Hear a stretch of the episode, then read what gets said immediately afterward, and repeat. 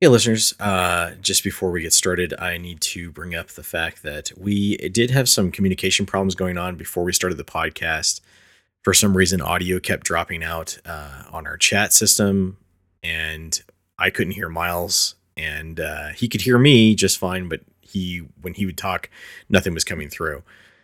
We think it was an issue with his internet on his end. We're hoping it doesn't happen again, but you know we have no idea what the future is going to hold but it did cause some interesting problems with the fact that Miles would cut out on his end uh, talking to me, but he would still be recording. So it sounded like I was just interrupting him. So hopefully I've edited that out.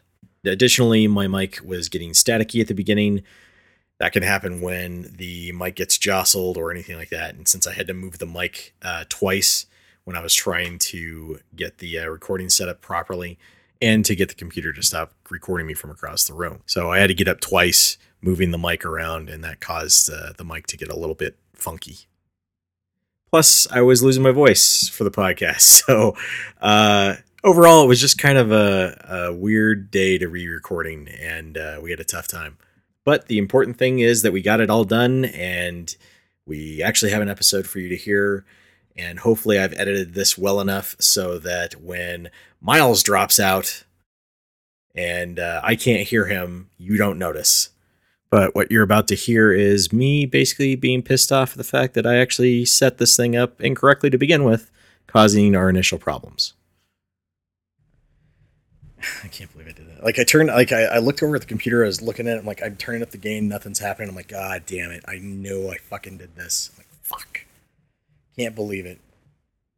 So, listeners, right now we're coming in and we had just had a 17 minute conversation and we don't have it recorded because I did not start recording from my mic that I'm looking at right now. That's in front of me. I am I was recording from the computer, which is clear across the fucking room. Yay me. Had this been recorded partially, you know, in front of the computer if I'd been sitting or, you know, sitting at the computer doing this, which is what I normally do if it's just the two of us on here, uh, I would have actually I probably would have never caught it. Yeah. For one. And even if I had, I probably would be able to use at least part of that. So, but unfortunately, we can't. So now we have to re-record. So this will be the quicker version, listeners. You're getting the quicker version of the in- of the intro conversation.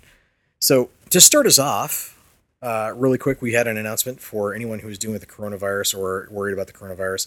Uh, everybody, calm down a little bit. Stop hoarding. You know, stop hoarding gas, toilet paper, water, toilet paper, everything, and you know, take a second and think about what you're doing. It's not the apocalypse. We've dealt with shit like this before SARS, bird flu. I mean, it, this isn't something new to the entire world. I get that it's something you should be cautious of, and we agree you should be cautious of it, and you should be productive about it. Go to the stores, get what you need. Then wash your hands. But don't hoard shit. Yeah. don't touch your face. Don't hoard shit. yeah, that was the funniest announcement was seeing a lady stand there talk about like, okay, don't touch your face and wash your hands. And then she licks like, the page. Yeah, that was fucking great. Couldn't believe she did. It. Turns the page. Like, I swear to God, if I had been there, I'd be like, what? I would have been sitting there just. Did you not just. You just said, don't do that. And you just did it. I am the stone that the builder refused. I am the visual, the inspiration that made ladies sing the blues. I'm the spark that makes your idea bright. The same spark that lights the dark so that you can know your left from your right. I am the ballad in your box, the bullet in the gun, the inner glow that lets you know to call your brother son. The story that just begun, the promise of what's to come. And I'ma remain a soldier till the war is won. Chop.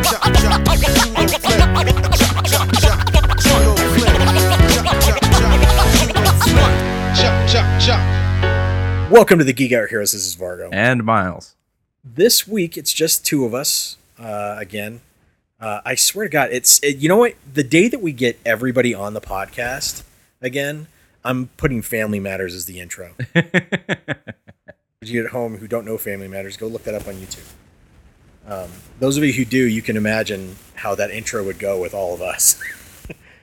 um, if you know us, or even if you just have a, a, cartoon imagination of what we look like.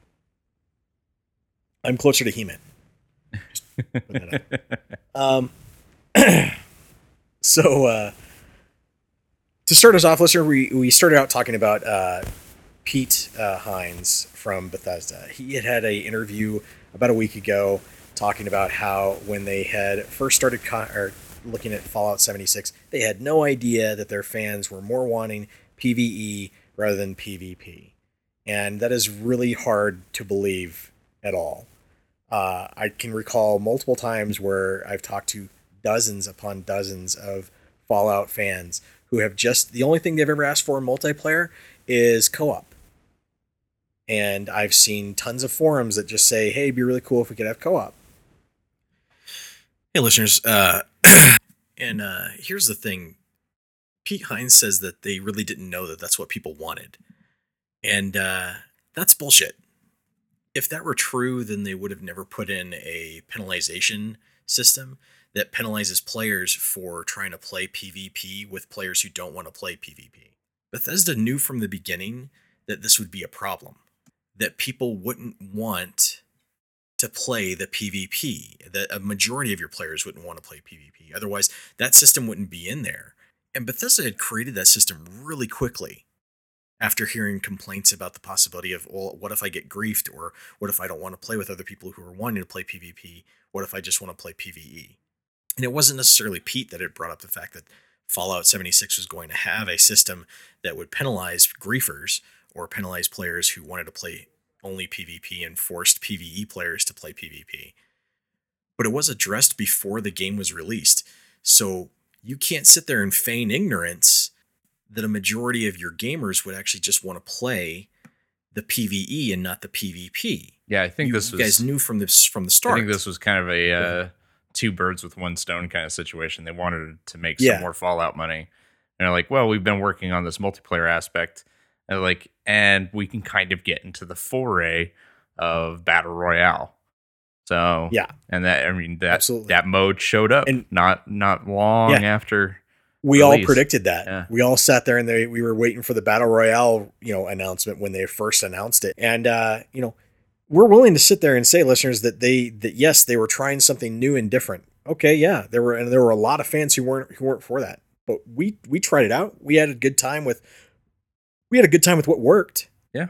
And we actually got, you know, we felt like at initially when we played it, we got our money's worth. Um but we weren't willing to continue to drain money into the game No, uh, uh, or time after things weren't you know weren't working anymore. And quick side note on that, since apparently Wastelanders isn't included, uh, apparently that's a, a charged DLC. And I'm like, ah, Wait, serious? I think so. If I remember hearing correctly, I was like, um, you're not getting more money out of me. I was like, I'd be, I'd actually be moderately tempted to go back in and check out Wastelanders. I thought it was a I thought it was like an early like uh, people who have Fallout first got Maybe. early access to it, but oh, I'm sure uh, Fallout First got it- players got it for probably free. Yeah, uh, you mean they already got a hundred bucks out of you? yeah, I'd have to I'd, I'd have to I'd have to double check on that listeners to make sure that that that's the case. If it's paid uh for the for an update, that's yeah, no. I won't pay twice for a game. Hey listeners, just to let you know, it's not. You don't have to pay for it. Uh if you already own Fallout 76, it's a free update. But they do have a standard and deluxe version of the game coming out that I'm sure will bring the price back up for Fallout 76 to a full $60.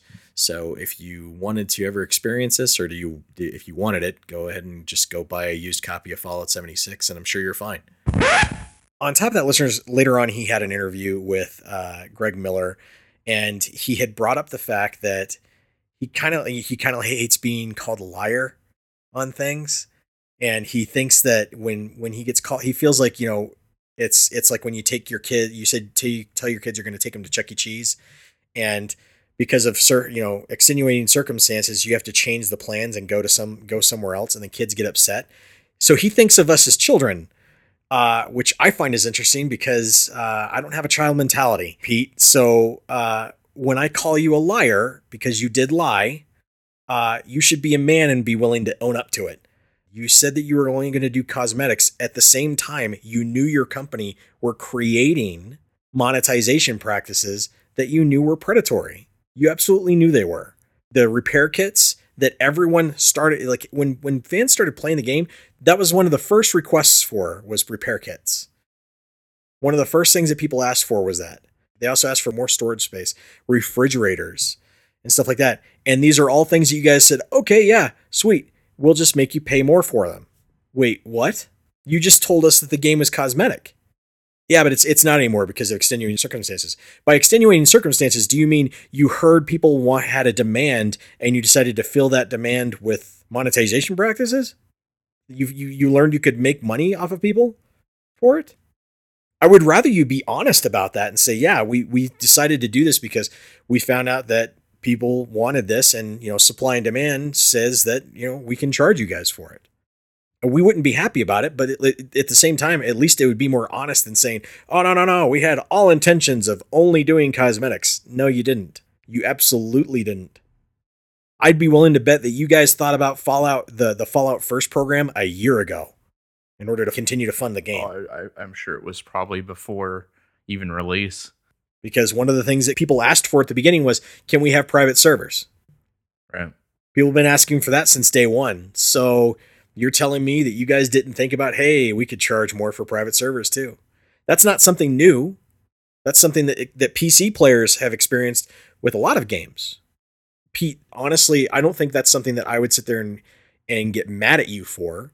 I wouldn't be ter- terribly, you know, happy about it given the state of the game. If the game, here's the thing, if the game were in a better state and actually worked and functioned and didn't have as many problems as it does and every time you guys introduced a patch, it didn't break the game more, if it was actually a functioning and and working game, I actually would go so far as to say majority of the community would actually be a little more open to your monetization practices than they are today. But since your game doesn't work and your game constantly has problems, constantly needs patches, and the patches constantly break more things, and you on top of that you have hackers who exploit the shit out of your game, ruining the rest of the community. Yeah. Because of that, the rest of us can't sit there and say, "Oh, y'all's forgiven." That's the shit that that you can't get. That's what you can't grasp. So yeah, when people call you a liar, I get it. You're upset. I don't like being called a liar, but it, here's the thing: if I lie, at least I man up and, and admit to it.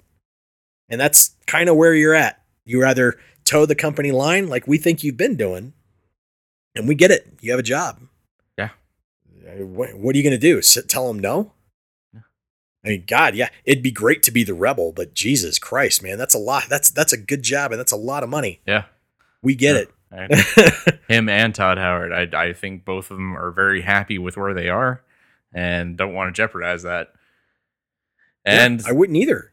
You know the the cost of that is uh, tarnishing their reputation in our eyes. Um, I still like both of those guys, and you know I think they communicate very clearly when they actually do communicate. Uh, yeah, because even that that interview uh, with uh, Greg Miller was actually a pretty good interview. Like I I totally yeah, understood a lot of Pete Hines' uh, point of view on on a lot of things. You know, the whole lying thing though. Ugh, like, sorry, man. There's blatant evidence that you did. You know, you may yeah. not have intended the the negative consequences of it, but it's not doesn't change what happened. But I mean, ultimately, we want Bethesda to get their shit together, figure it out, stop being as greedy, you know, and and move away from the fucking creation engine. yeah, god damn, man.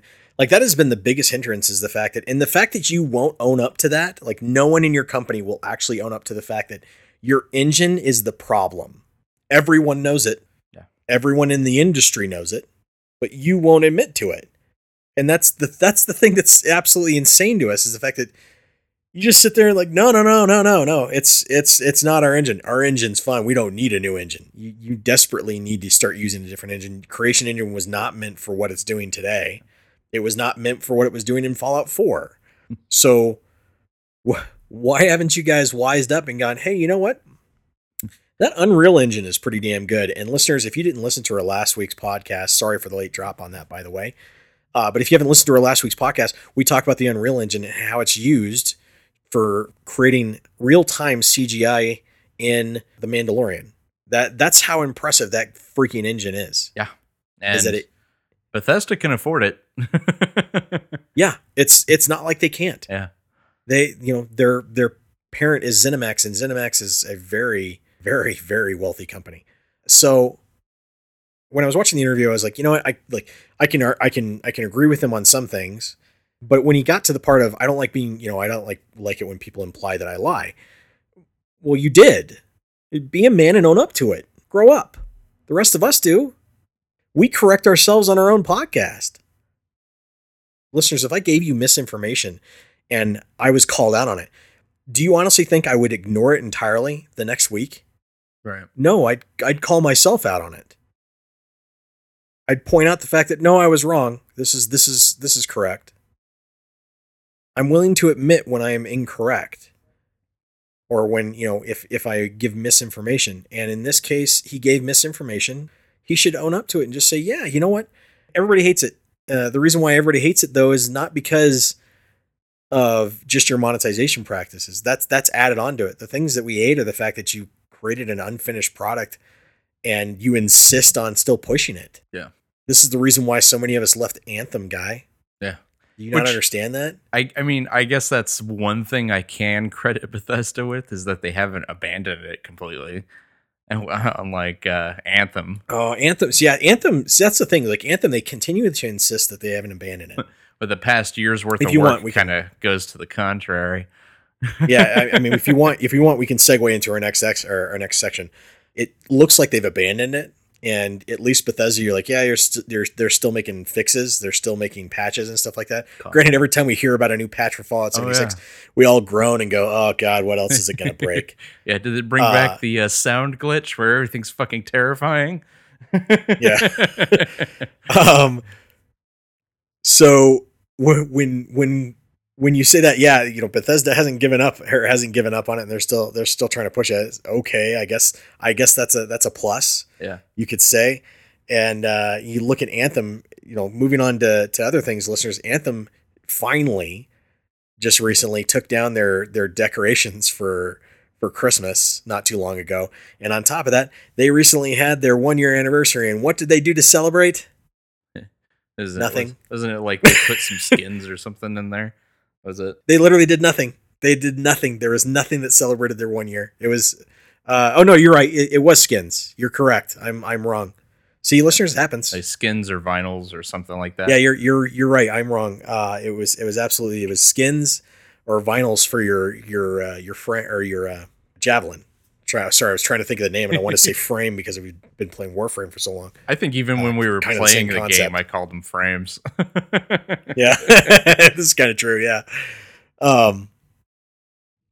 So, yeah, they they they gave vinyls, and people were just like, "Great, thanks for the cosmetics." You know, don't don't get me wrong, listeners. I mean, cosmetics. At least it's something, I guess. You know, but but it's, it's your anniversary. Like you couldn't even put together an event. Yeah. Of some sort uh, an event or or uh, some kind of decorative like celebration for it.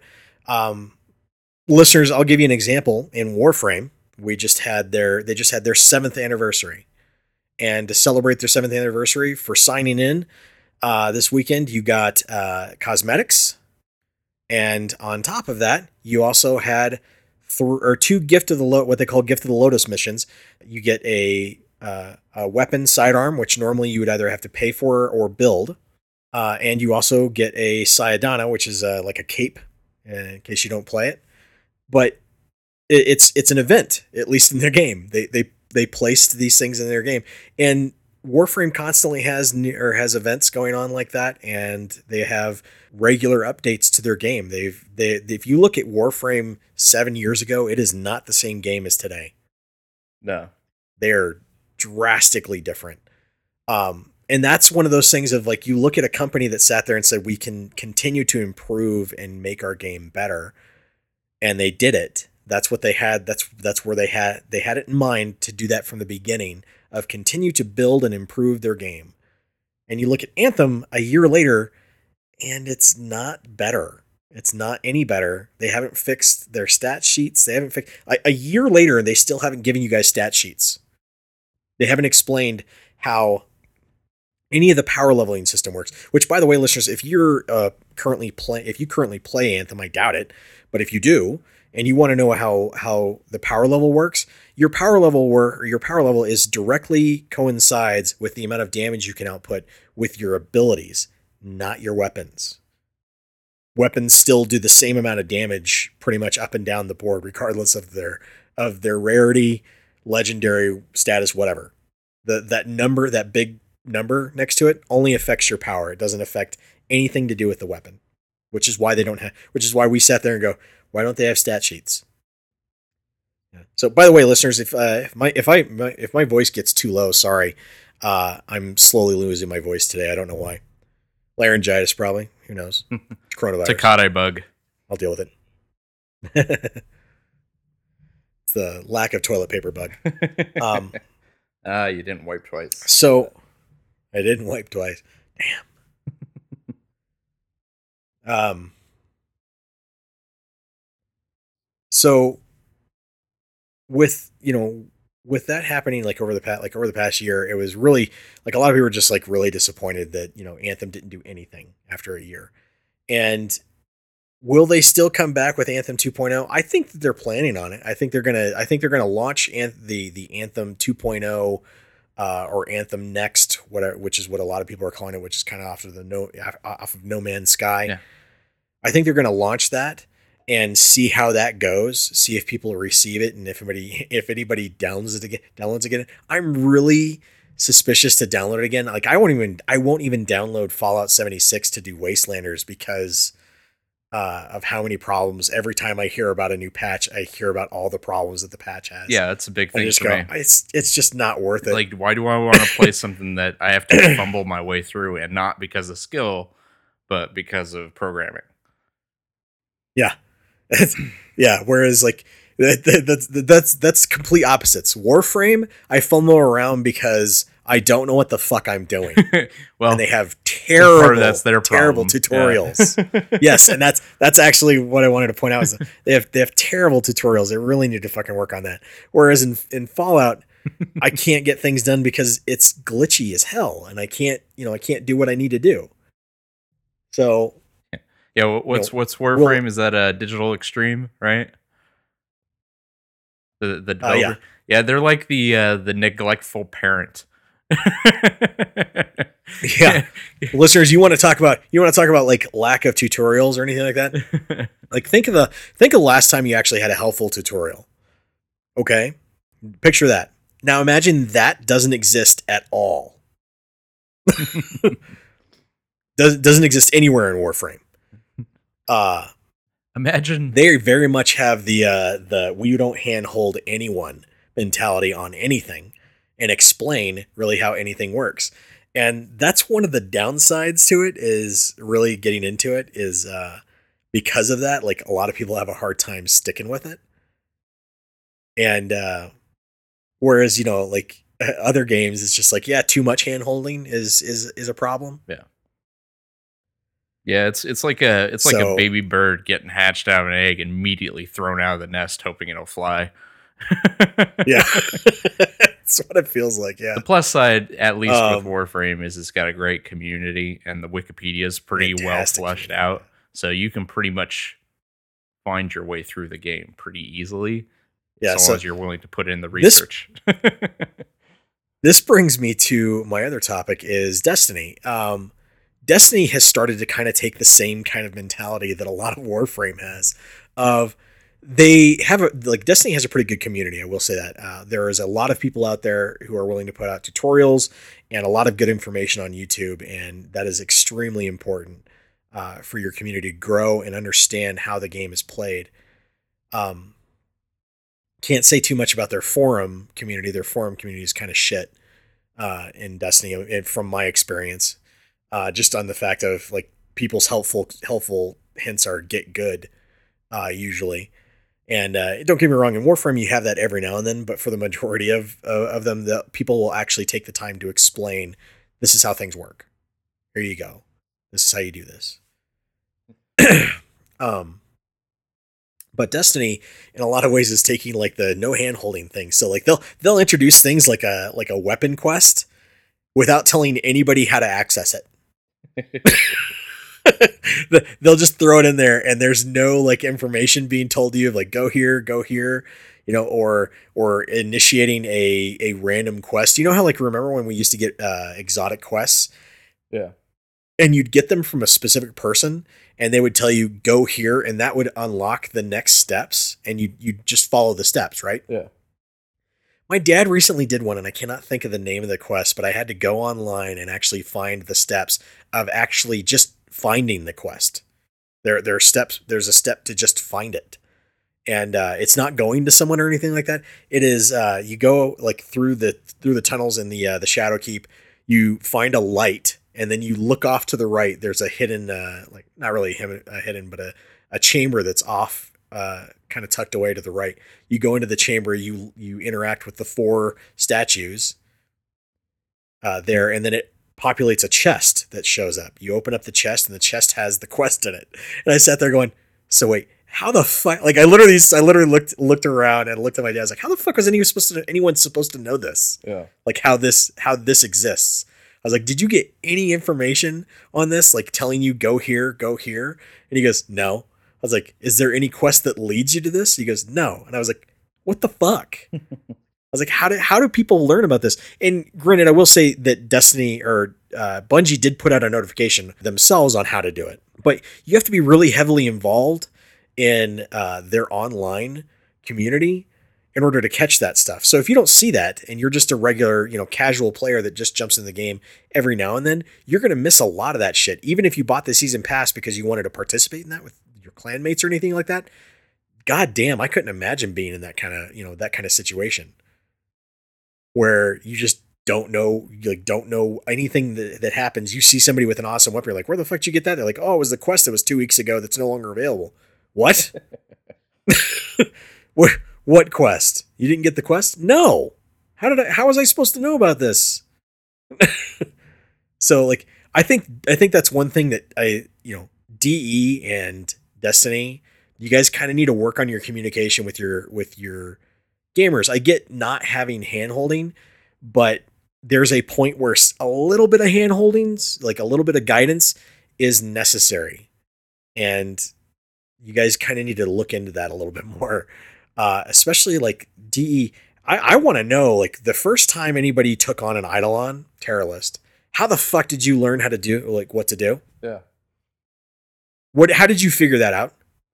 I would love to. I would love to know that. Was there a video that you saw the of of the developers doing it, or did you guys just have to do what a lot of gamers end up doing, which is just trial and error, which is what ends up happening for like like in the Destiny like that's the one thing like that was the one thing that was always funny about the Destiny uh, raids to me was the fact of like, how the fuck did you guys figure this out? Yeah. Like when people do the raids, like, how did you guys figure this out? Like, are you so fucking intuitive that you should be working for the Minority Report or like agency, like the the precogs? Like, what the hell? Like, how do you see some of this stuff? Because I can see patterns, listeners, pretty well, and I'm a decent gamer. I would I would say I'm the average gamer. I mean, like, like I, I would I would say like everybody in the group overall is an average gamer we're not the top tier. But we see some of these guys in the top tier that just figure this stuff out like in, in seconds. We're like, how the fuck did you see that? Like, how? And then you look at casuals who want to play it, and casuals are just like, I can't even keep up with the normal people. What the fuck? How was I supposed to know about this?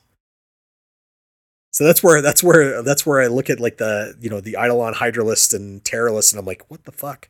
How did somebody figure this shit out?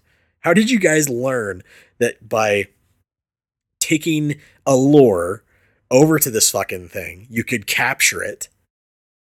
I mean, the the clue, like, yeah, they, they have a guy that pops up and gives you sort of clues on like on that stuff of like, oh yeah, you found a lure, and he he kind of says like, now you can fill it up with uh with sentience, uh, or and you're like, all right, well, cool. What the fuck does that do? what does this do for me? How how am I supposed to use this, guys? What what the fuck? Um, I just I I would love to know like was was there hand holding originally that we did not see? Was there a mission that showed that showed you how to handle these fucking things, or and it's no longer available to us, or was it just one of those things that like people just jumped in and just started trying stuff? Just makes me laugh that that Destiny has started has kind of taken that same kind of uh, thought process with a lot with a lot of their stuff as well uh, as of late. Yeah, I don't mind the occasional and, uh, mystery I, and puzzle that you know you kind of have to stumble around and figure out, but when it's kind yeah. of a pertinent game mechanic, it's like uh, I'd like some sort of nudge in the right direction at least. and listeners, don't get me wrong. Like it, the the room that that that quest is in, I'm sure a lot of people found it. Um, if you're if you're like anything like uh, Miles and I, when we play a game, we're we're big on exploring. I'm sure a lot of people found that and went, "Oh, I can interact with this with with this statue. Oh, I can interact with this statue. I can interact with all the statues." Uh, I'm sure somebody that's how that's how it probably got started. Yeah, it reminds me of that when uh, you're, that that level you and I found the the secret door in uh, Warframe on. They're like, oh, yeah. you gotta hit these three switches in the right order fast enough, and then we unlock it, and it gives us like a fucking wallpaper. I'm like, really? that was it. yeah, I, I would have. I would have rather that had had given us a quest. Right. Yeah. Honestly, um, but with the you know with, with, with the Destiny thing, like I, I sat there, I was like, how like I literally looked at my dad. I'm like, how the fuck were you guys supposed to know this was here? If this was how you get the quest, how did my dad, who is a casual gamer, how is he supposed to know that? He doesn't explore like I do. Like I will go try and go off the goddamn map if I can. Yeah. So if you're not if you're not that kind of gamer, which there don't get me wrong, listeners, there are even hardcore gamers in Destiny that aren't that kind of gamer. They're not willing to explore. They just want to go and shoot stuff. Yeah, all the time. It, so even Sea of Thieves is pretty bad about the the same kind of thing. Oh, like God. the uh, the yeah. tall tales where you have to you know go and solve certain puzzles that you didn't even know fucking existed. mm-hmm. It's like uh, who who stumbled their way through this and like figured it out yeah. Um yeah, it's there's there's something to be said for narration, guys. Yeah. Like that's that's something that needs to be really considered a little bit more is narrative like narrative really does drive a lot of things and if you don't have that in your game that's that's what causes frustration really for a lot of people. I guess the difference is, is that in in reality with Warframe, we don't actually have to have uh, don't have to take down the uh, the Eidolon Hydrolysts or anything like that if we don't want to. Uh, the only reason to do it is to to build a specific weapon that's used for a side quest. Yeah. Um, in the game, which just kind of reveals more lore, which I want to do. it's, it's a mechanic of the game that you can potentially improve, and so you know, just like everything else in there, it's a little grindy. So yeah. Yeah. Uh, meanwhile, in other news, E3 is having problems. Uh, even more, their creative director, I believe, uh, left recently. Um, this has brought a lot of like with with that with with this person leaving, uh, with uh, Sony bowing out, and uh, a lot of other companies have already left. Uh, it really does bring a lot of uh, credence to the thought or to the to the question of is E3 dying? Like, is it going to be going away soon? Personally, I think that this might actually end up being the last year for E3. I think their attendance, you know, their attendance would be down regardless of the coronavirus or not. Uh, but with on top of that, with the coronavirus, you know, and all and all that stuff there might be a delay to that. They've already had to delay. We just had that recent delay of uh, GDC, which uh, we have no idea when that's going to be delayed. That might be delayed up until next year because they have to pay for the venues and everything like that. And uh, because of that huge loss in, in money, because GDC was supposed to take place, you know, relatively soon, uh, with that huge loss in, in uh, finances, uh, a lot of the gaming community, uh, when I say gaming community, the developers and, and publishers kind of got together and tried to help out uh, with cost wise of what was taking place, because that was a big that was a big blow. So I don't know. We might we might not end up having any more E3s because of just because of things that are going on right now uh, within the or within the industry and how people see perceive E3. I mean, they just had Geoff Keighley leave uh, as well. Yeah. So, uh, you know, it's It's not looking good for Which him. was their um, primary producer.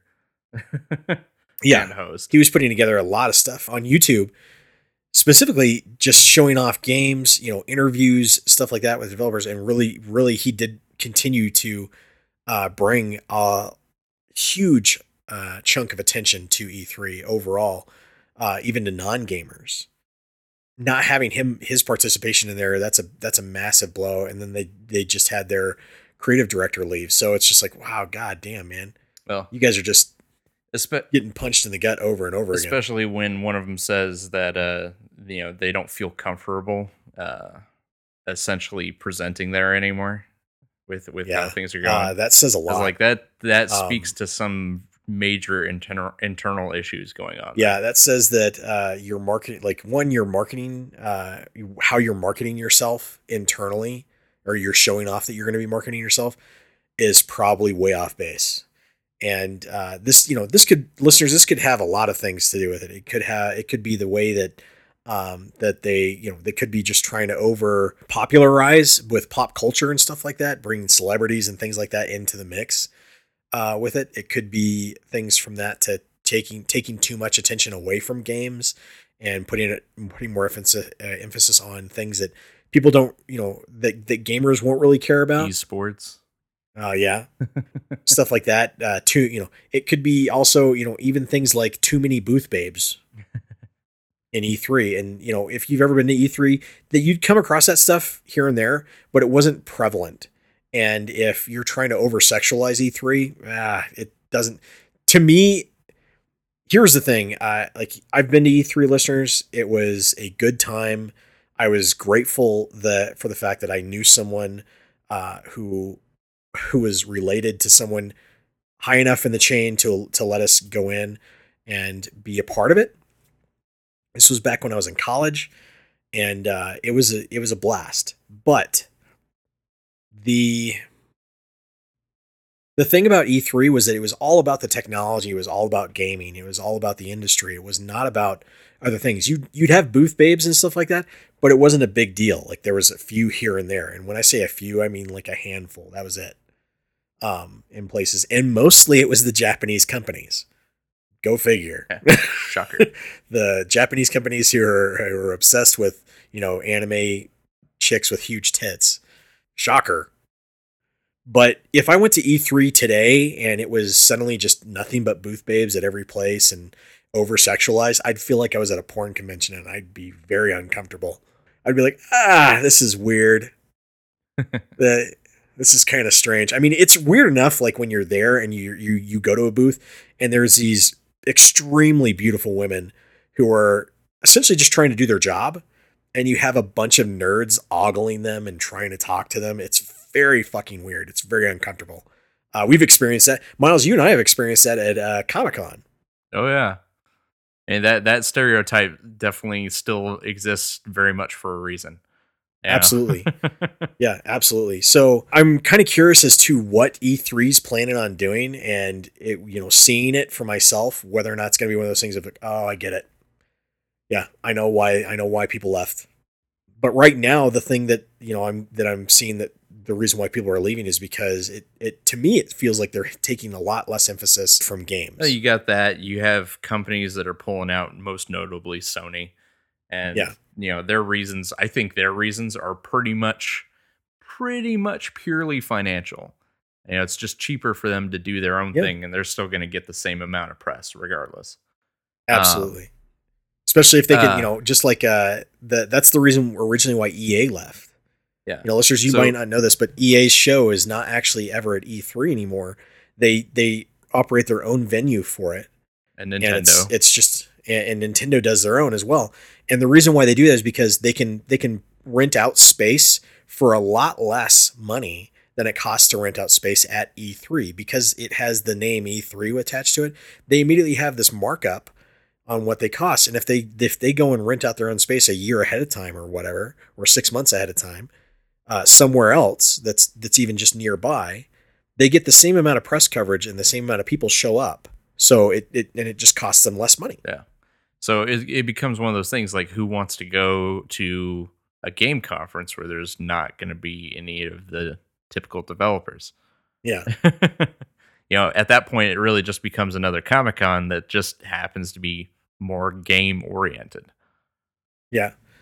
Before I go into uh, my my next uh, car, or my next subject, um, one of the things that's also hurting E3 is they also have had leaks. They they, God man, they uh, they leaked out a bunch of personal information for journalists. Oh, yeah. The doxing. which was com- yeah, Yeah. They, which was completely unprofessional. And on top of that, they just you know, and then they then they try to reassure, oh yeah, we're taking security really seriously this time, and then their their website leaks. Yeah. Gosh, yeah, you guys you guys aren't really instilling a lot of confidence into the the journalist community, so they don't you know they don't really want to attend, and there are a lot of journalists, including I think uh, Rooster Teeth, Yeah. they don't even really cover E3 the way that other people cover it. They go there to enjoy it and they they give their opinions, yeah, and they have a lot of fun. They do a lot of uh, a lot of fun videos, but they were even docs. It's like with all these things snowballing, it just makes me go, man, I don't think E3 is going to be around much longer. I don't I don't think they're going to be on, around much longer than this year. I think this might be it. I Um, think uh, it'll probably morph. I don't think it'll necessarily go away. I think it'll probably turn into something really different. Um, you know, uh, like I Possibly. said, alluding to it, kind of becoming a Comic Con that's game centered. I think they'll just probably roll it into more esports and you know, uh, Yeah, that's a good point. kind of a Comic Con feel and Yeah. But the thing is, is if they do that, uh, it's gonna they're gonna probably have to dramatically take a hit on price of you know their tickets. They're not gonna make the same money they were when they were full on E E3. No, and I don't. I don't even think they can make that money uh, this year with it. I think they're No. probably going to have to lower their prices uh, to get people to try to attend. Uh, that's if they. That's if they don't get delayed or uh, or canceled. Yeah. Uh, but speaking of delays, there is a rumor right now that the PlayStation Five is going to be delayed because of manufacturing problems, partly because of not being able to get the solid state memory that they need for for their drives, and the current rumor is that due to recent changes to the hardware. Listeners, I do want to point out this is all rumor. I'm not I'm not saying that this is fact. So grain of salt here. uh We're we're the- we're the- a hearty rumor source, not really a news source. yeah, this is true. Yeah. Uh, we talk about news, but we do distinguish when something is going to be, you know, somebody is somebody is fact, something is fact, and something is uh, completely rumor. So this is absolutely rumor. But right now, one of the rumored leaks is that the PlayStation Five is going to have is going to actually be more powerful than the Xbox Series X, um, which before they were saying it was going to be middle ground, and after the latest rumor of a delay possibly happening in and a latest the latest rumor of a hardware change now they're saying that it is going to be more powerful. The latest rumor is that the xbox series x is going to be 12 teraflops uh, and that's just compute power which i won't i, I won't get into the irrelevance of uh, compute power as we go forward with, with with new cards because yeah we, we've covered it before. Uh, but uh, the the PlayStation 5 is touted to be four or is to be 13 that said that means that they're both kind of on in my opinion that means that they're both going to be on kind of par with each other which means Sony is ha- either took a look at what the Xbox Series X was doing and said we need to compete and we need to change our hardware from what they were what was rumored to be in their systems or it's just be- becoming harder to make the equipment that's being or that's being used for it now because of the fact that it's using uh, I think that it's it's rumored to be using 60 compute units uh, which is the most uh, I believe the most that they've used in a uh, AMD GPU so far. And is right up there with the rumors of what AMD will be launching as their next GPU as well uh, to compete with NVIDIA. If that's true, uh, listeners, personally, I'm in the I'm in the the mentality of if they are having to have a delay in order to make this system and make it better, I'm okay with it. Yeah. Honestly, I, I if they if they can't make it to launch this holiday and they're doing it to make sure that they make a better system than what they had or what they were planning, totally fine with it. I, I see it the same way I see it as uh, as a developer saying, I need to stop. We need to slow down and we need to delay because we need to fix this and we need to we need to make this game better. Yeah, the only thing I don't want to see in in the long run of this is if it turns into a fucking console arms race, like just constantly up upping one another until we just never get a new fucking system. We're just stuck with the same generation for the next 10 years because they constantly keep doing that. They can't make up their minds. Both yeah. companies go out of business because of it. They're like, all right, well, I, I guess we'll just stick with what we got. I think if that were the case, we'd all just go over to PC. I, it's, it's, I've been saying it for a while now. It's super interesting to watch all this unfold. yeah. And uh, it'll make for probably a really great documentary and, you know, a dozen years. yeah, probably. I think you're right. Yeah, it's been it's this has definitely been the one one of the most interesting uh, just 10 years or even even 20 years in gaming that we've seen between especially between Sony and Microsoft uh, just on the the back and forths that they keep having from one generation to the next and then yeah. even going into this one, the amount of things that have just been like, yep, so uh, PlayStation 5 is going to be able to do this. And then Microsoft, we see, you know, three months later, yeah, we're going to have solid state drive too. And it's going to load in seconds as well. What else you got? Hey, here's our console. This is what it's going to look like. What else you got? And Sony's like, ah, we don't have anything to show off yet.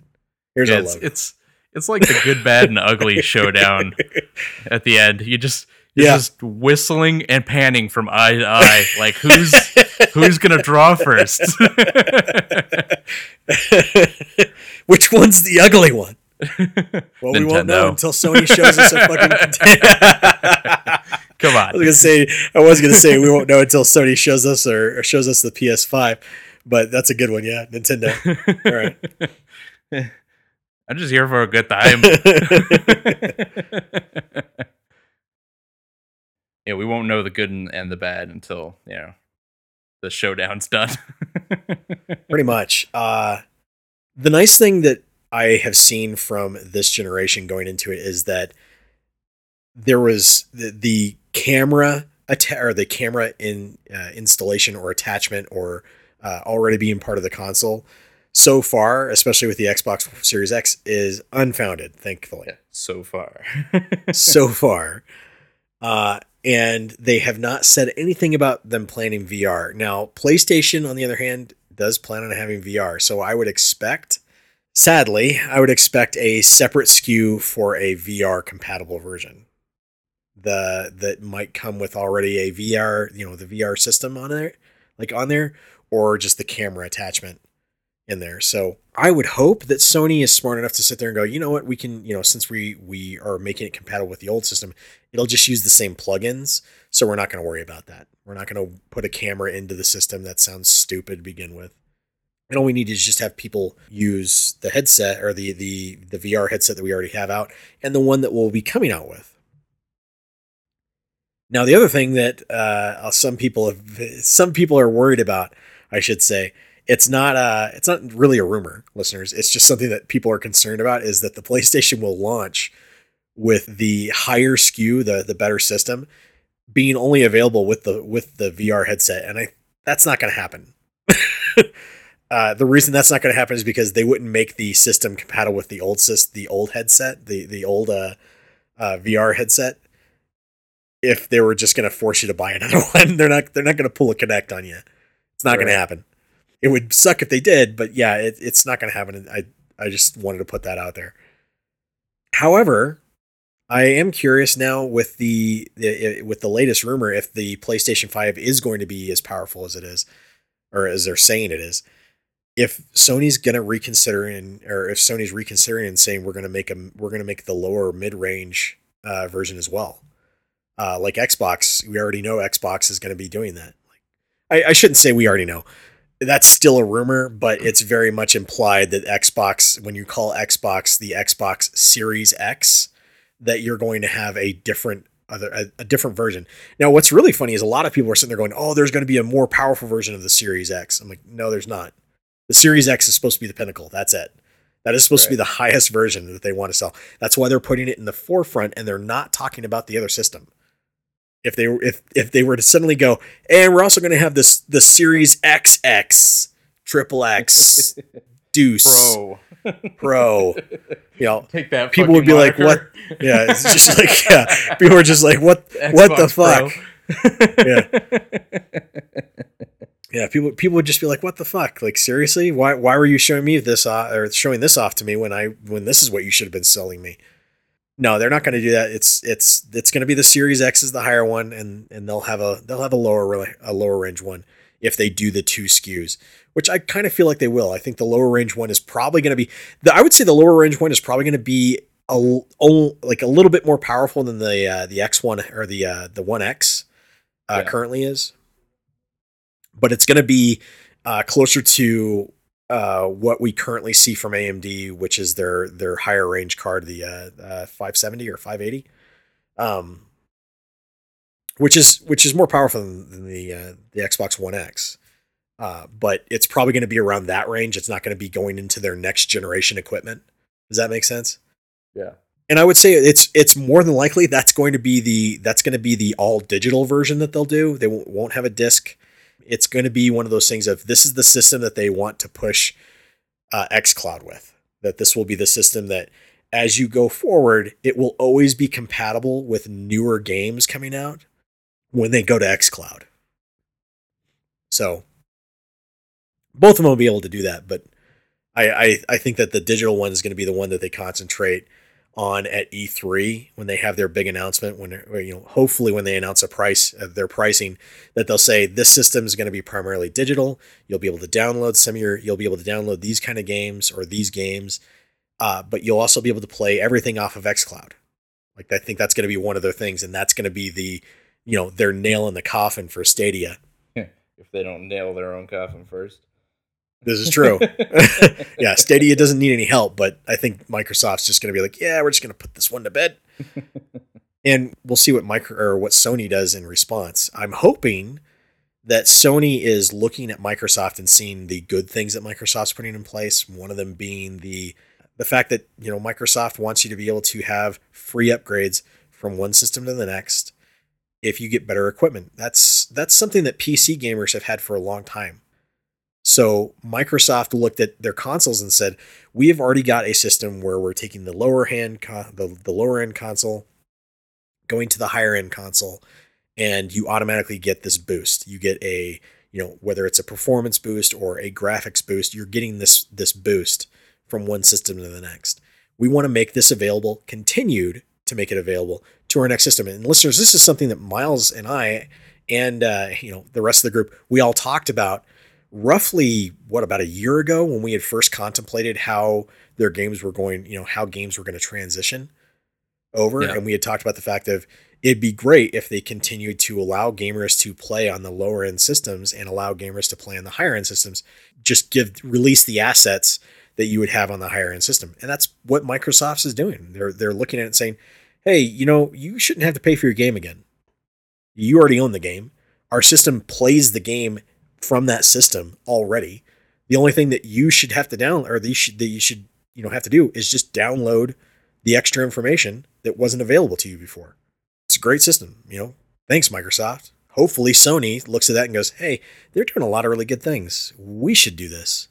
it was good to hear from CD Projekt Red that they are already committed to doing the free upgrade on their game Yeah. when it comes to the next system. I mean, I didn't expect anything different from them because they've been pretty paragon throughout all of their process so far. Yeah. Um, but it's still nice to hear that that vote of confidence, that that commitment that they're not going to sit there and try to double charge people for the same game. Yeah, absolutely. We had talked about the we had talked about that last uh, or that as well last week on the fact of uh, you know they they they said that people shouldn't have to pay pay twice for the game. They agreed with Microsoft on that. And when they said that, they were specifically like they weren't just specifically talking about the, on the Xbox. So I'm assuming that Sony's looking at doing something similar or making that available to uh, developers as well. Right. I thought it was funny that a lot of people were just like, "Oh yeah, CD Projekt Red is doing it." You know, they're they're the developer for the people. I'm like, well, I'm like, don't get me wrong, what they're doing is right, but the real hero is Microsoft. Right. Uh, it, they've they've for, made a lot of good strides. That is for sure. Yeah, I you know the fact that Microsoft saw that and went, yeah, you know what, this is the way we should be doing this, and uh, you know, like I said, this is something we had we had talked about, like we would love to have seen in the gaming industry as they continue forward, because at this point the systems are running a lot more like PCs were for years.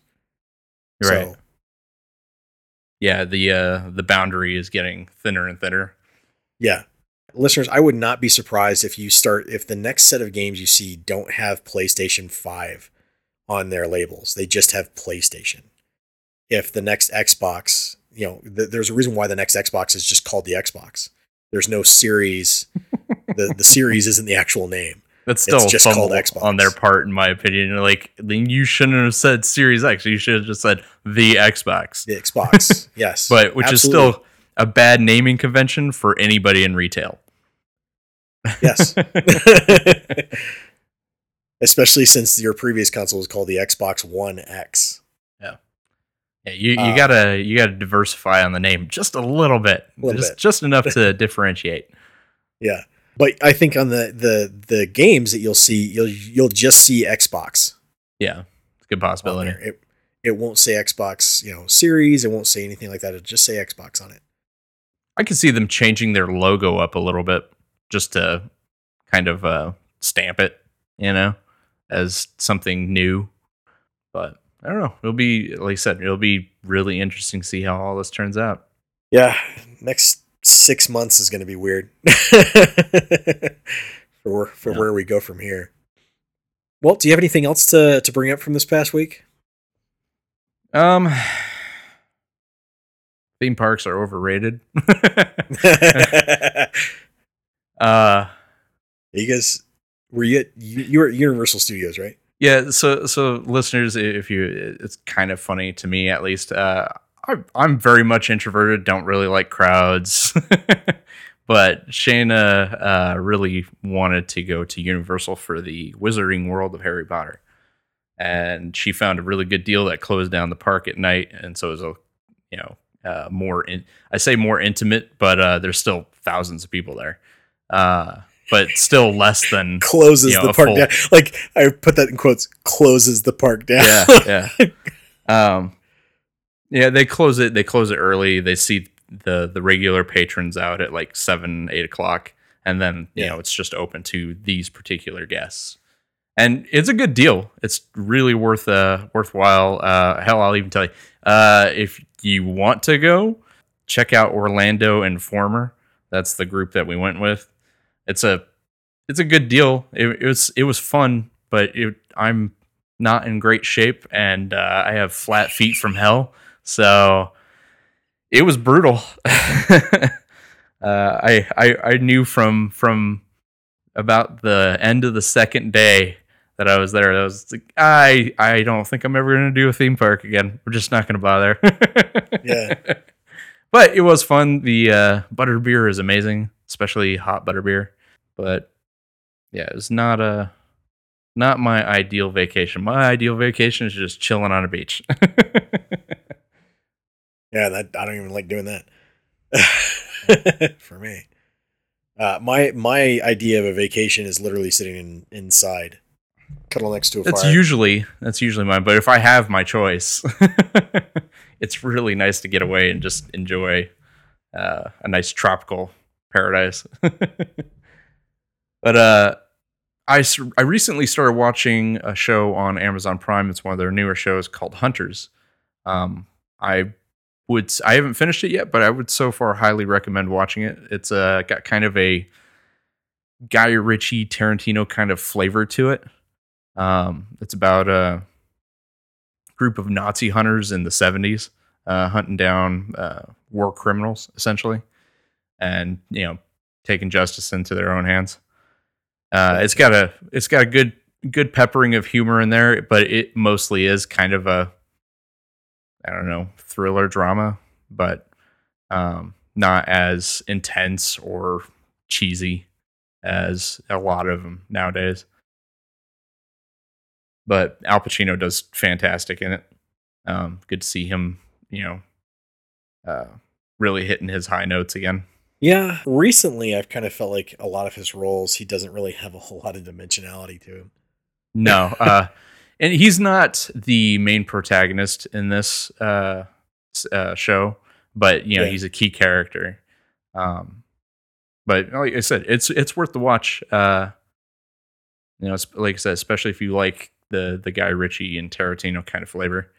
Uh, there's got some weird fucking uh, standouts. It, you know what it is? It's like you remember when we uh, were watching probably the second season of Jessica Jones, where some episodes were actually really good, and then you had others that were like, "What the hell is going on?" Um, it's like that, except less depressing. Okay. It's like, all right, somebody on acid did this episode, but it's really cool. so it'd be interesting to see how it plays out. You recently watched uh, Addams Family. Oh yeah, I watched the cartoon. like listeners, the the new CGI. God, that movie is fucking terrible. It is awful. That that was um, my suspicion. Oh yeah, I, I, I thought you know I thought it was going to be bad going in, listeners. Like I thought it was going to be really bad. So I went with I went with dog shit expectations for it, and it was you know it was a free rental, so I was like, all right, you know I'll watch it, and I didn't laugh once through the entire movie. It was bad. It is it does not have good humor. The anime like I wasn't really crazy about the animation style, and I didn't I didn't I didn't even care for the original uh, Addams Family cartoon uh, animation style to begin with. And this movie was just kind of didn't have the the right kind of humor to it. Uh, the voices were bad. Um, even uh, like they had they had uh, Charlize Theron and uh, as uh, Morticia, and I I could watch and listen to that woman, you know, all day. It she just doesn't sell the character. She didn't she didn't sell the character for me at all. It just wasn't right. very good. Um, on top of that, the story's lackluster. I mean, it really it really doesn't have a a powerful message to it. It's basically its whole message is this just that, you know, be yourself kind of thing. But the way it goes about it is so it's so overdone and so beats you over the head that you know how like you know how in uh in like in a lot of movies like uh, especially uh, Nightmare Before Christmas. Nightmare Before Christmas has a fantastic how Jack is. You know, he he doesn't feel like he really he doesn't he loves the people around him, but he doesn't really feel like he fits in anymore, and he's he's kind of getting you know into the mundane. Yeah, uh, he feels like with what he is until he until he realizes you know that what he has is is great, and this is this is you know where he belongs, kind of thing, and that uh he can you know he can really like, for for him he he is the spirit of of his holiday and and that's what he is really meant you know really meant to do. Yeah. That old chestnut.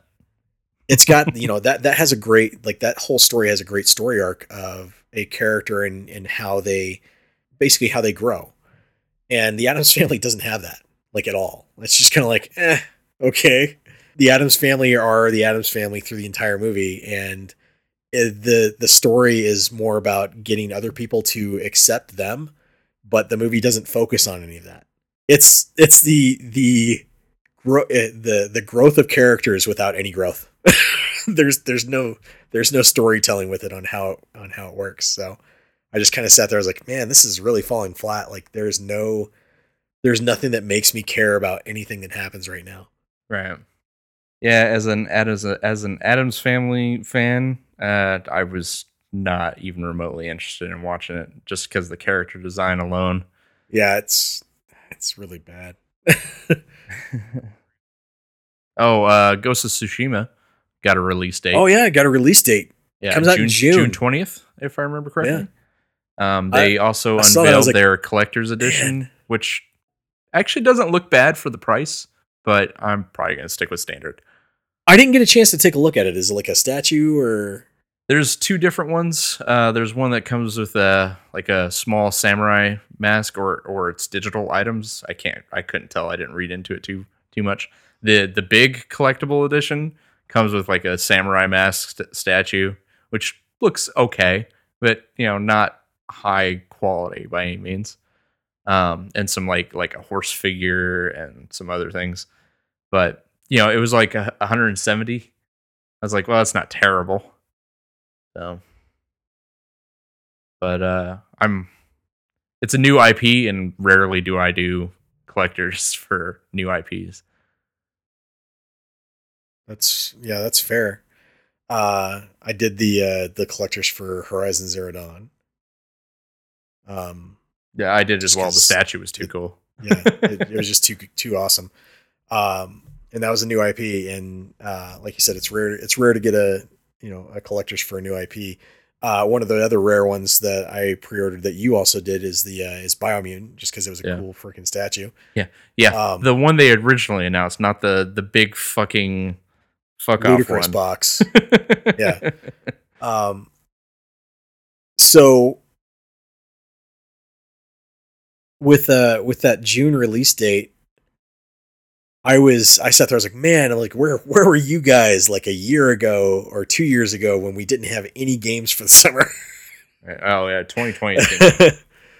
if everything stays on track, 2020 is going to be fucking ridiculous. It's so there's so many games, and I, I'm, I'm sitting there going, I have I really have to choose what I'm going what I'm getting in order to to figure out what I'm going to be able to play because I I still have backlog I'm going through till like still to this yeah. day.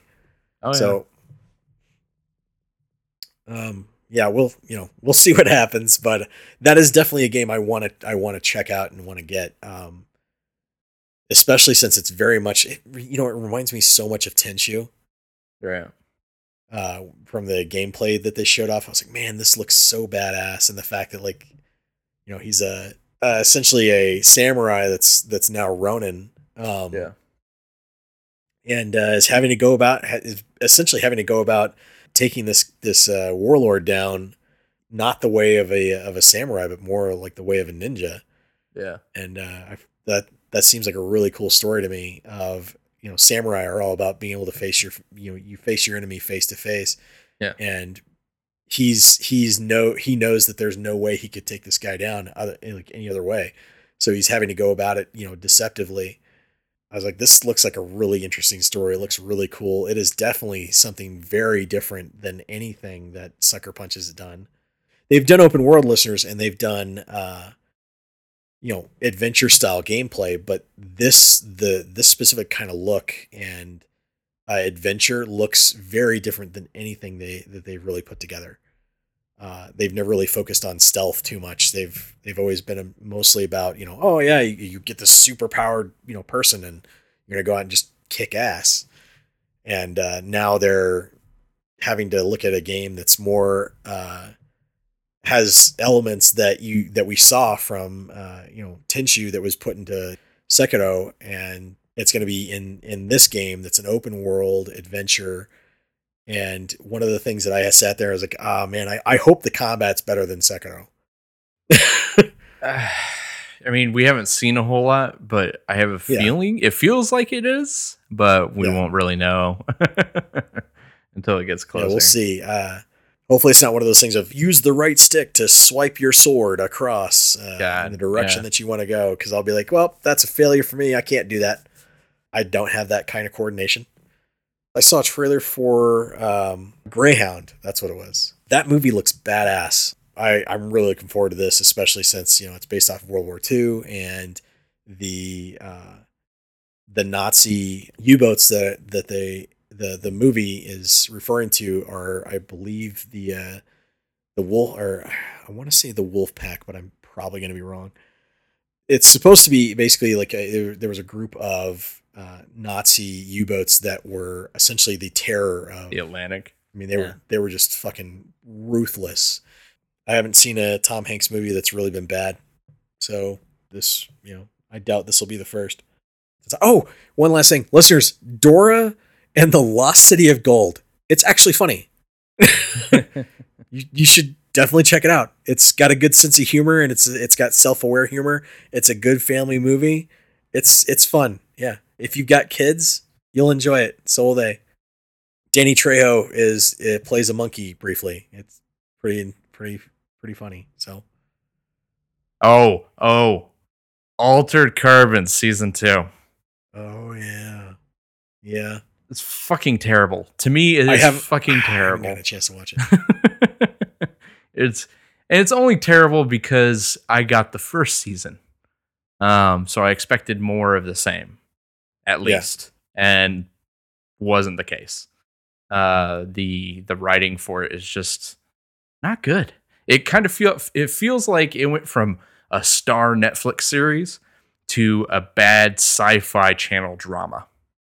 Yeah. Um, and I just I was so disappointed. Um, the funny thing is, is that it's getting the critic treatment where the critics are raving about it. Like, oh my god, it's so much better. They upgraded with Anthony Mackie. I'm like, don't get me wrong, I like Anthony Mackie. I appreciate the work he does, but yeah. I wouldn't call him an upgrade from yeah the previous actor. The previous actor, yeah. I love his work too. You know, and to say he Anthony Mackie is better than him is a little fucking wrong, and b doesn't really hold true to the the, the, the context. Um, Anthony Mackie is not enough to save that series. Uh, it's he's, just he's it's, a really good actor. That's kind of oh yeah, that's kind of disappointing to hear. He he he does fine, you know, like but he you, uh, an actor can only carry a show or a movie so far. Like there yeah, has to be Loach the writing saying, there. Even Loach was saying something similar. Uh, he was saying it was just it, there was something missing. Yeah, the setting it. is still cool the gra you know the the the the graphics are still really cool, but and Poe is still likable, but honestly, it just it it's it's missing something. It doesn't have the flavor yeah. that the first one had. It lost its gritty edge, and gotcha. it shows. Yeah, um, I haven't watched it yet, and after hearing you guys talk about it, I was like, oh man, like it's it's one of those things that like I want to see it, but at the same time yeah. I don't because it's it'll be the it'll be another show that literally could not do a second season. Personally, I think you'll and, be bored. I think you'll be really. I was bored. I think you'll be really bored. Um, but I mean, you know, don't take my word for it. um, That's fair. Yeah, it was really, really disappointing, and it's got a great cast. Just doesn't have the writing to support it. So. It's unfortunate. Um, one last uh, thing, listeners, I completely spaced on this. I told you I was going to review it last week. Uh, Half Past Fate from Serenity Forge. Uh, we had a review copy. I've been playing on PC. It is also going to be coming to console. It'll be coming to uh, Nintendo Switch. I got to say, to me, it's a buy if you if you like romantic comedies. If you are into that kind of sensibility and that se- that kind of sense of humor, it is an R. It's the only way I can describe it. It is an RPG rom com that's really just a delight to play. Not because there's you know a lot of you know intriguing uh, gameplay elements to it, but it's mostly just because it's an easy enough game to enjoy. You can put it down, you can come back to, and not you know it's not terribly long, but it's it's something that you'll probably end up wanting to you'll probably end up wanting to pick up again and play it again. And if you have a significant other that likes video games or is somewhat interested into them, this would be a great introduction for them. It's like I said, it's it's simple enough to play. The great thing I like about it is, especially on the PC, is I can play it with one hand. I can literally just you know play the entire thing with my left hand, and I don't have to do anything with my right. And I'm like, all right, yeah, this this is simple enough. I can get through this. This is good. So it's a buy. Serenity Forge is known for making really good indie titles. They made Lifeless Planet, A Case of Distrust, and Mystic Melee, and those are games that we recommend to a lot of people. So if you're looking for something that's kind of different and you have someone that's your significant other that you're just in, looking for something that's funny and enjoyable to play or just enjoyable to, to just sit down together and, and go through. It's it's a good one. That's good to hear. I was i i, I like to hear serenity forge doing well with uh their their titles since we got to meet them and whatnot. Yeah and you know listeners it you know granted it might be a little bit partial. Yeah, but they're, they're good uh, people so. But so far, they haven't really disappointed me. And no. the, I like the art style in this one. It's kind of weird. It's uh, you know the the 3D plane, but 2D uh, sprites. But its uh, its design look is is kind of like similar to how Octopath Traveler has like these you know 3D planes of uh, of levels, and then they have these you know 2D sprites that go across it. That's what it does on this, and you just kind of you know you you guide your character uh, through it, and you know you can talk to people and stuff like that, and uh, like so, some of the things in the story go along the lines of it, I, I I appreciate the fact that some of this like some of the story is written based kind of like how you would logically kind of think about things like oh well you know uh, like for instance not so i don't get any go, go into any spoilers i'll just talk about the the very beginning. You have this the scene like this scene where you're supposed to try and get into the front of the line right yeah. and you have to figure out ways to do that so you're essentially like instead of cut like in other video games you'd just go and you'd cut the line right yeah but you have to think of it more like a rom like a like a romantic comedy movie of this character would actually go through the trouble of talking to people and convincing them to let to let them ahead of the line. And that's what you have to do. Like I immediately when I started playing the game and I got into it, I didn't try to cut the line or anything like that. I immediately started doing that because I was thinking of it like a movie.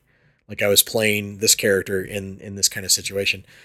And uh I thought it was funny because when I went back to replay it at the beginning, I decided to just try and cut it's at the very beginning. Just see what happened, and everybody gets mad. Uh,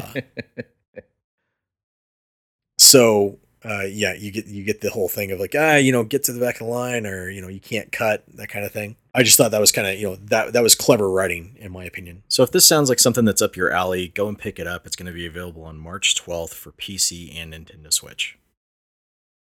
But that's all I really have to talk about this week. Um, listeners, thank you for listening to us. We really do appreciate it. Please go on Facebook, like us on Facebook, follow us on Twitter uh, if you have a Twitter account. If you want to get rid of your Twitter account, we highly encourage it. Uh, if you want to take a break from your social media, that's highly encouraged because it's healthy for you, just mentally wise. Follow us on podbean.com if you don't like iTunes. If you do like iTunes, subscribe to us on iTunes. There are other services that have us every now and then. I have no idea what or where, but if you can find us on those, go for it.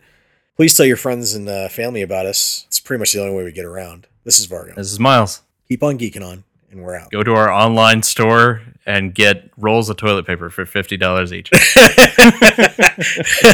fifty dollars a roll. Buy in bulk and save two hundred bucks. Minimum of ten. Sitting on the edge of an armchair, my seatbelt unfastened, shoelaces not tied.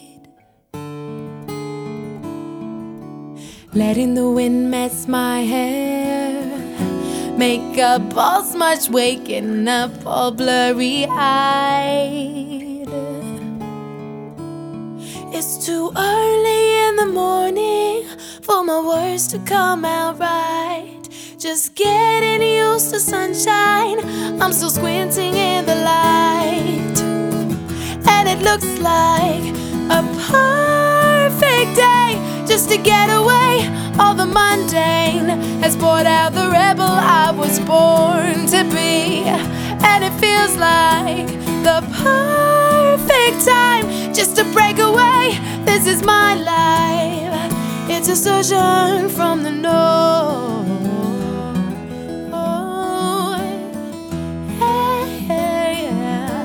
I'm a nonconformist.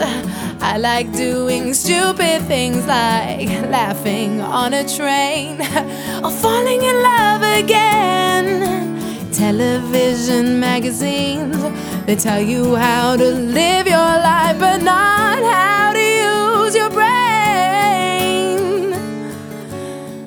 It's too early in the morning for my words to come out right. Just getting used to sunshine. I'm still squinting in the light. And it looks like a perfect day just to get away. All the mundane has brought out the rebel I was born to be.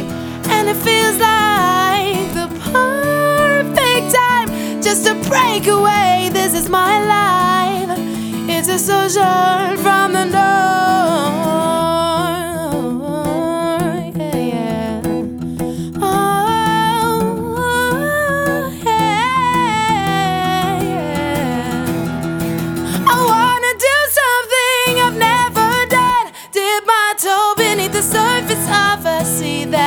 Never seen the bottom of.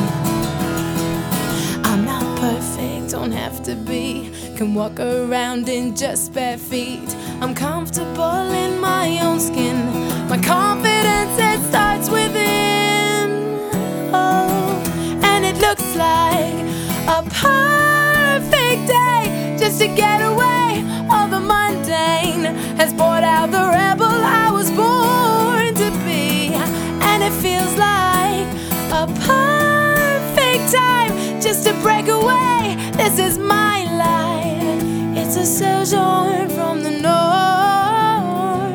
sojourn.